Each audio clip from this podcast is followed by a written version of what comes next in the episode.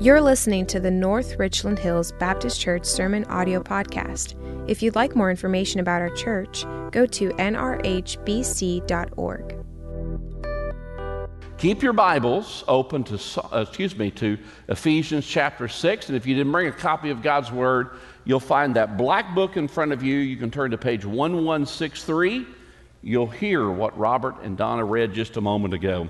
Sergeant Steve McQueen of Charlie Company, Star- Sergeant Steve McQueen of Charlie Company, 1st Infantry in the 28th Battalion, or I should say Infantry Regiment, was recently shot in the head at 20 feet, the distance of 20 feet in Afghanistan, Sergeant McQueen was shot by a machine gun. It was what they call in Afghanistan an insider attack where the Taliban poses as a friendly. 20 feet. That's my distance to some of you today. And he was shot, shot in the head. Steve McQueen, or it's not Steve McQueen, but Stephen McQueen is alive today. You know why? It's because of his helmet. His helmet protected him. It's because he had his helmet on that protected his, his life. In fact, let me have McQueen himself tell it. Quote, before this incident, I thought the helmet was cumbersome. He said, I thought it was overkill. I was sorely mistaken. The helmet works, and I am a living testimony to it. I've never had the privilege of being a soldier, but I believe McQueen's testimony tells us that we cannot overstress the importance of military equipment. Today we continue sort of coming to the conclusion this month of November on our spiritual warfare series. There's a warfare happening, it's an invisible warfare. We can't see it with eyes, we can't see it. But it's happening, the Bible tells us. And Paul, who writes this before us, teaches us the invisible battle of spiritual warfare. And we're in the classic passage in Ephesians chapter 6. In fact, it was John Milton in Paradise Lost who said, quote, millions of spiritual creatures walk the earth. Millions of spiritual creatures walk the earth unseen, both when we wake and when we sleep. It was Florence Nightingale, the famous nurse, who said, and I quote, Life is no holiday game, but it is a hard fight a struggle, a wrestling with the principle of evil, hand to hand, foot to foot, every inch of the way is disputed. Now, Paul uses military terminology. In fact, he mixes his metaphor as beginning in verse 10. First of all, he says he, we wrestle, and then he switches over to military. But by getting to the military, I want to remind you that the man who wrote this, for those of you who are worshiping home, the man who wrote this, Paul, is in prison. So he would have seen a Roman soldier who would have been doubling as a, a custodian in the jail or the prison. And before him, he sees the man in his equipment. He sees his tunic. He sees the breastplate. He sees the sword. He sees all the standard equipment of a Roman soldier. And he quickly uses that metaphor. Now, today we don't typically see soldiers. Soldiers are beyond our purview, they're beyond our eyes. And yet we're used to perhaps SWAT teams at certain places, or we're more, perhaps we're used to football players. Football player with his mouthpiece and the shoulder pads and all the various equipment that goes on for high school playing on Friday night and college playing yesterday. And so here we are in the fifth message of the series, and we're beginning to look at the equipment. Now, we won't get into all the equipment. We don't have time, and we'll look at some more of the equipment a year from today a year from about this time, as we look at this equipment, the Bible says, beginning right about verse 14, that God gives us this equipment. He gives us the belt of truth. And as we're going to see in a moment, He gives us the breastplate of righteousness. Now, the equipment is given to us by God. We don't supply it, He supplies it, right? If I sign up for the military, surely I don't have to bring my own equipment. Hopefully, they'll supply it. God supplies it to His soldiers but it's a skill that we have to develop. Not every Christian is as accustomed to using the equipment, the pieces here, and it takes a little bit of skill, it takes a little bit of proficiency in how to use it. Today, I want to speak to you about the breastplate of righteousness. The bless, breastplate of righteousness. Easy for me to say, right? A week or two ago, we looked at the belt of truth, and just like our friend Sergeant McQueen, who learned the helmet was very valuable, I want us to learn the equipment that God gives us, specifically the breastplate of righteousness, is so powerful. Now, here's what happens. Watch carefully, preview it now. Everybody's driven for righteousness. There's a secular attempt to get righteousness, there's a religious attempt to get righteousness, there's a gift of righteousness. Let me show you in the passage, beginning in verse 14, where the Word of God says, Stand therefore, having put on the breastplate of righteousness. First, I am driven for righteousness. Would you say that with me together? I am driven for righteousness. Now, I'm not pretending that anybody got up this morning here in the middle to the end of November and saying, I wish he would talk about righteousness today or a breastplate Nobody talks like that. Nobody thinks like that. But we're driven for it. To help you understand why we're driven for it, you need to understand what righteousness is. Righteousness is essentially being made right or being right with someone, generally, someone of significance. To think that I'm righteous or to be righteous means that I'm, I've passed inspection in the eyes of someone significant. I might be a soldier going through basic, and the drill sergeant says, I passed muster. Or even more common than that, for those of us who've taken any classes, or maybe you've just gathered a past this past week, or in the weeks to come, you'll take finals, is to pass inspection. Test is given. And the truth is, we beam with that. There's the nerds in the room that do really well on their grades, right? And we, we think about this, even a job application. We slide that piece of paper across the table and we hope that the person who's doing the hiring, we pass their inspection, that they see us and they approve of us. An internship, whether it's in college or some other in kind of internship, even the trades of the school, electrician, plumber, they've got to pass. They're looking for righteousness, they're driven for it the significant other people would say that they are approved. We, this does, goes on all the time, it just goes on almost below our sight. When a child or a young person takes an SAT and that SAT combined with their factors, a prestigious school says you're in. They'll fill up Instagram with the joy of being in. Or beyond that, if they receive a scholarship, then the scholarship itself. Parents will beam, they'll radiate. My child got this scholarship, full ride. They'll talk about that. And if you were to have that, your parents would brag about you for decades. Not only are they proud of you, but they're proud that you're not costing them money. Proud of that. We are all driven for righteousness. We're driven so that we pass the muster, we pass the inspection of a significant other person. This goes on all the time. You ever ask anybody out on a date? I have, right? It's a nervous thing. 15, 16, 17 years of age, the first time I was doing that. Anybody else hang up the phone before she answered? Am I the only person that did that? You know, back before caller ID when you could do that kind of thing. It was a house phone. I don't know. Maybe my dad called you. you know, I don't know why. He called after the call back, right? You're scared to death. And what happens when they, when they say yes to the date? You do everything possible to make yourself look presentable.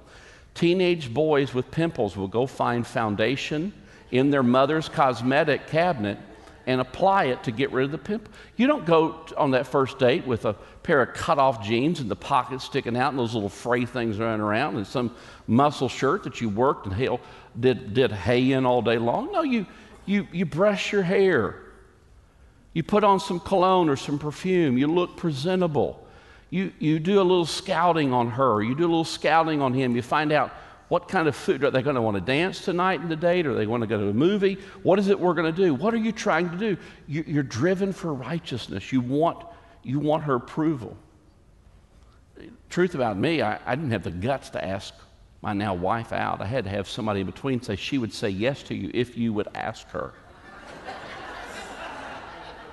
And even then, I was nervous. And that whole thing, you're just, you're, you're really, really scared. This goes on all the time. We're driven for this. Now, we don't think of it as righteousness, but we're passing, we're passing the inspection of another. You know, you can tell a lot about yourself by your nightmares. And I, I had some common ones through the years. The, the, one, the one I had during my school years was, you know, like high school showed up. I'm in my doctorate, I'm in my master's. High school shows up and says, You're missing a credit. Like, what do I do? Do I, you know, do I just keep going? Or do I have to go back to high school? That was always the one. And now, the one I have every so often is church is happening, the services are happening, the people are singing, and I'm still in my study trying to put together my notes. It scares the heck out of me. It's just bolt out of bed, you know, just sweating. Oh my gosh, why is that? Because even, even in my dormant sleep, I'm concerned about pleasing people, pleasing people that you might approve of me and you've inspected me. We're, we're driven for this kind of thing. It happens in our dating world, it happens in our work world, it happens in every place that's important. We're driven for righteousness. Now, let's go back to the text. The text says it's a breastplate. Did you notice that in verse 14? Now, we're not, we don't understand that because we don't dress like a Roman soldier, but the breastplate would have happened right in this area. Would have been a solid piece of armor, might have had an articulating place perhaps around the waist or among the arms. But the breastplate is crucial. If I'm in battle and an arm or a hand gets cut off or a leg, that's pretty serious. But I can survive that. But a breastplate is protecting the vital organs. What's below this place right here? It's my heart, it's my lungs. If I'm not breathing, if I don't have blood pumping, so the breastplate is crucial. It's a crucial piece. It covers the vital organs in my body. Now let's return. Now, having had this breastplate, what, what am I driven for? I'm driven for the approval of others. I'm driven for righteousness because I live off other people's approval. If you're in the arts, if you're in music, if you're in acting, it's not only what the critics say, it's what the people say, it's the applause. And when we fail to please people, the significant people in our lives, then our very hearts are left open. We're vulnerable. It's this piece right here. When you don't approve of me and when I don't approve of you, our hearts are left open. Still not convinced you're driven for it? How about those of us who are a little bit older? Somebody says to you, Have you lost weight? You say, Oh, you sweetheart, I'm going to kiss you on both cheeks. No, I haven't lost weight, but you need to go see that doctor. Thank you for halfway noticing.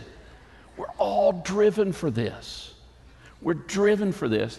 And this is bound up in the Bible's concept of what's called righteousness. We're driven because we want people to examine us and we want to not only meet the standard but exceed the standard. We, when we fail to please the significant people in our lives, then our very hearts are exposed. And righteousness is a protection of the heart, it's a protection of that which is vital to us. We're driven for it. Secondly, I have a distorted view of righteousness. Everybody has this. I have a distorted view of righteousness. Remember, this isn't a psychotherapy sermon, this is a spiritual warfare sermon. And the complexity of evil. Americans don't fully appreciate the complexity of evil because we think everything has a scientific answer. We think science and technology is going to solve everything. And it's done remarkable over the last century or so. But the complexity of evil. And listen to the man who's counseling us.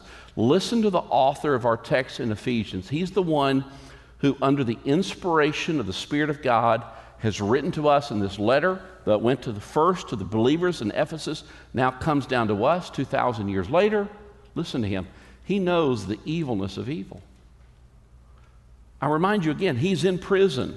This is where this letter originates. We think of the Birmingham letter to the Birmingham jail from a Birmingham jail with Martin Luther. The book of Ephesians originates from one who's in prison. He's been, he's been, if you remember this, he's been flogged, he's been in prison, he's been stoned. Why is that? Did he knock over a 7 Eleven? Did he knock over a bank someplace? No, he just he just stood up and began to declare that Jesus Christ is risen from the grave. And people said, We can't have that. We've got to stop that the complexity of evil, the evilness of evil, the complexity of it. It's overwhelming. In front of us, here's a man who knows the complexity of it. He's one who knows about cruelty, violence, and war. He's one who knows about greed and racism and poverty. You see, evil is so evil that unless you have a spiritual network, a spiritual hierarchy working and organized to make evil happen, then you're failing to appreciate it. Again, we think of just scientific causes, and science is fantastic. God loves science. But the Bible's calling on us to say, look at the multi layeredness to life. This is why you need the breastplate of righteousness. Now, why do I need that? Again, everyone's driven for it. Let me show you a couple of secular attempts for righteousness and then show you a religious attempt. Secular, then religious, all of these which fail. Secular. Some of you find that drive for righteousness, you find it fulfilled in romance or sex. If I can get the right person of the opposite sex to approve of me, then I'm okay. One lady said to her pastor some years ago, she said, looking back at her series of relationships, she said, quote, men are like alcohol. They were like alcohol. If only had only if I had this one man on my arm, I could face life and feel good about it. And there are those who are just codependent on others. It's, it's the approval of a significant other. It's this idea that romance and sex will make it happen. Some of you, it's not so much romance and sex as it is family. If I have my dad, if I have my mother's approval, if I have my children's approval, if I had this significant approval of someone inside the family. And yet, in some cultures, there's even honor killings. If she doesn't live up to the standard, the woman, in certain restrictive places, it's okay to take her out. A father will take her out, a grandfather or a brother or an uncle will take her out. It's this idea of approval by one's family. If family and romance are not the way you seek righteousness, and most of the men in the room, you seek it through dollars and you seek it through a career. We've traded, most of us men, it's not so much what family thinks or what romance thinks at some point. It's, we say essentially, I don't care what anyone else thinks about me. My career, my career is the thing that I'm worried about in life. Only we wake up, decade or so, two decades, maybe three decades into the career, and we find that a career doesn't really keep you warm at night. It's the Ebenezer Scrooge. It's someone who's succeeded really well, but nobody else can stand them.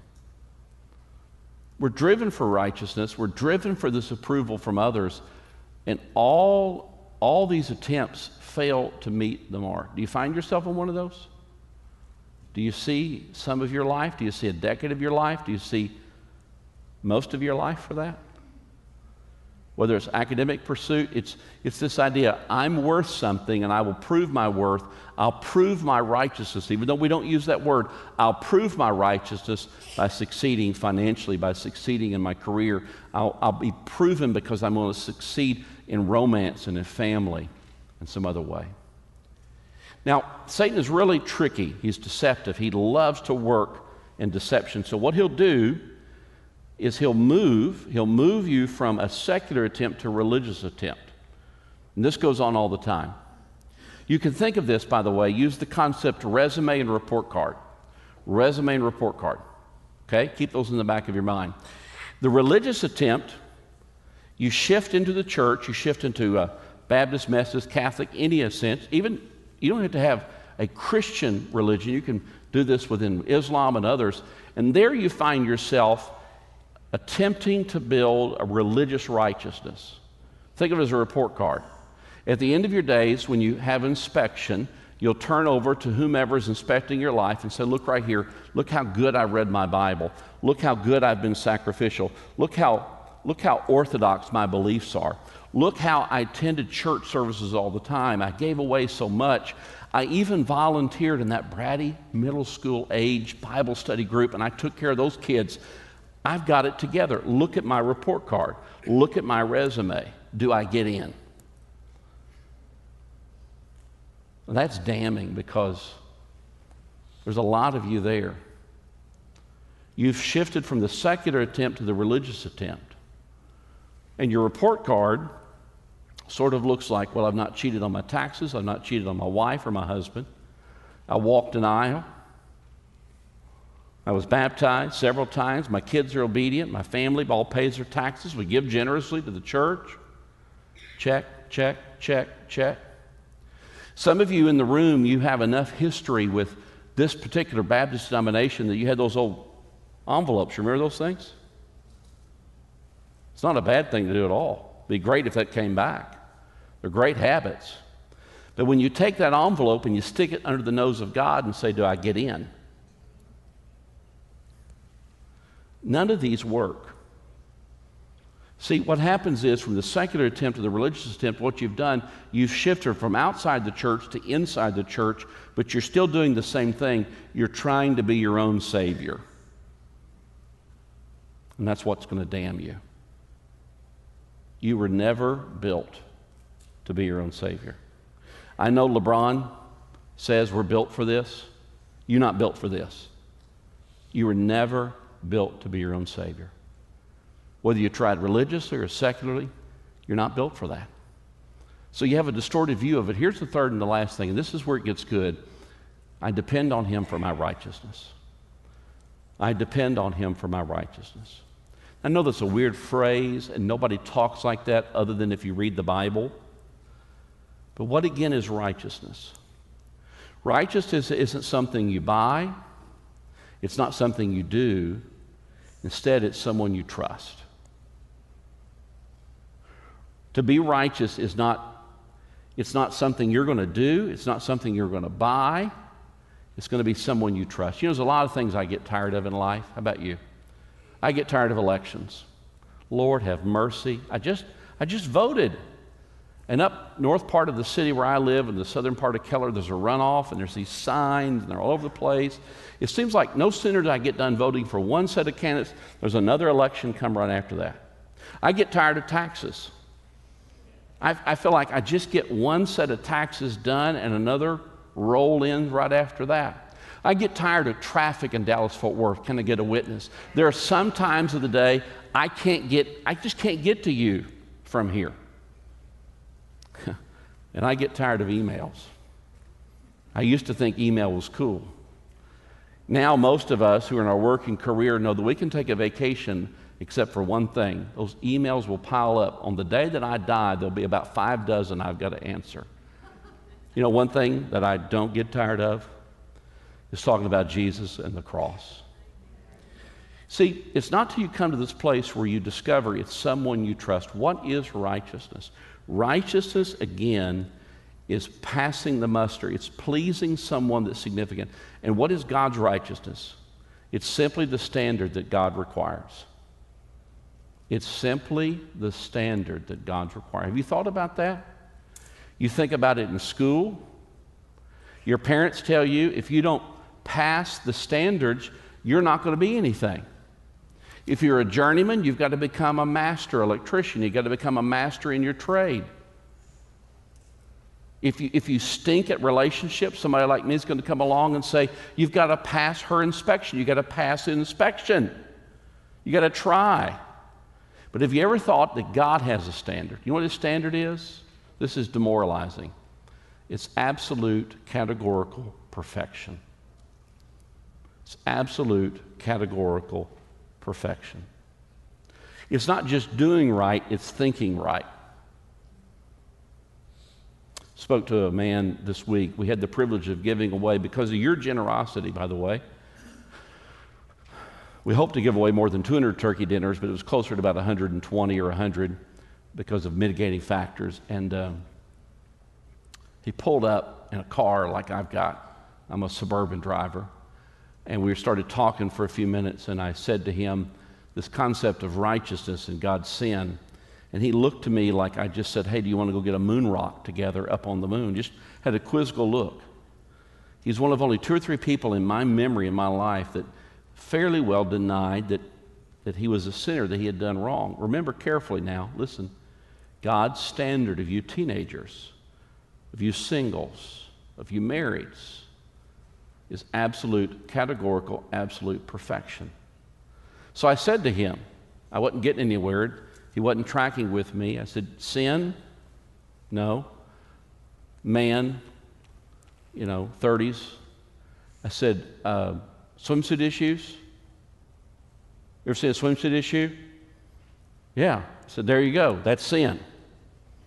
Then I kind of got some head nods. By the way, he considered himself a Christian. I don't know if he was or not, but he was really confused.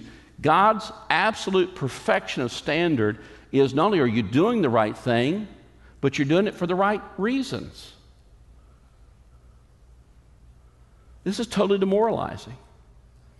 See, the truth is, God knows all about you, He knows your inner workings. Over in Hebrews chapter 4, he says that your inner workings are naked before Him. How many syllables does your word naked have in it? Where I grew up, it's got at least three to four. You are absolutely naked before Him. He sees your motivation.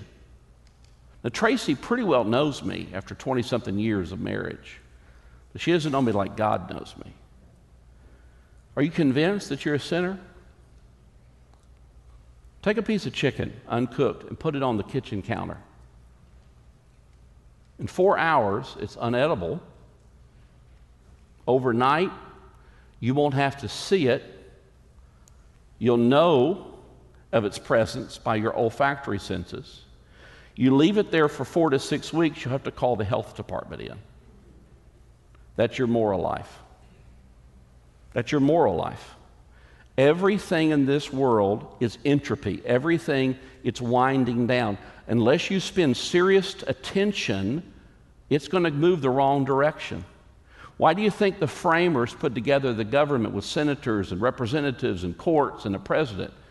Because they knew inherently, even in their the deism, the, the, the heresy deism of those some founding fathers, knew that that piece of chicken, everything devolves. It's not static, it's moving the wrong direction. That's you and me. You are a sinner. Your inner workings are completely naked before a holy God. Do you know the Bible tells us that the beings right around the very throne room of God have their eyes covered, their feet covered, have themselves? Why did they do that? Because even those who are there 24 7, 365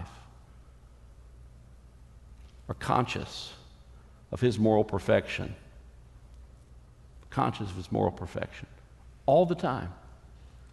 It's powerful. Now, listen, it doesn't have to be fatal that you're a sinner, that you're wrong. That doesn't have to be fatal. But here's what is fatal if you deny it your sin doesn't have to be fatal. But if you deny your sin, then that is fatal.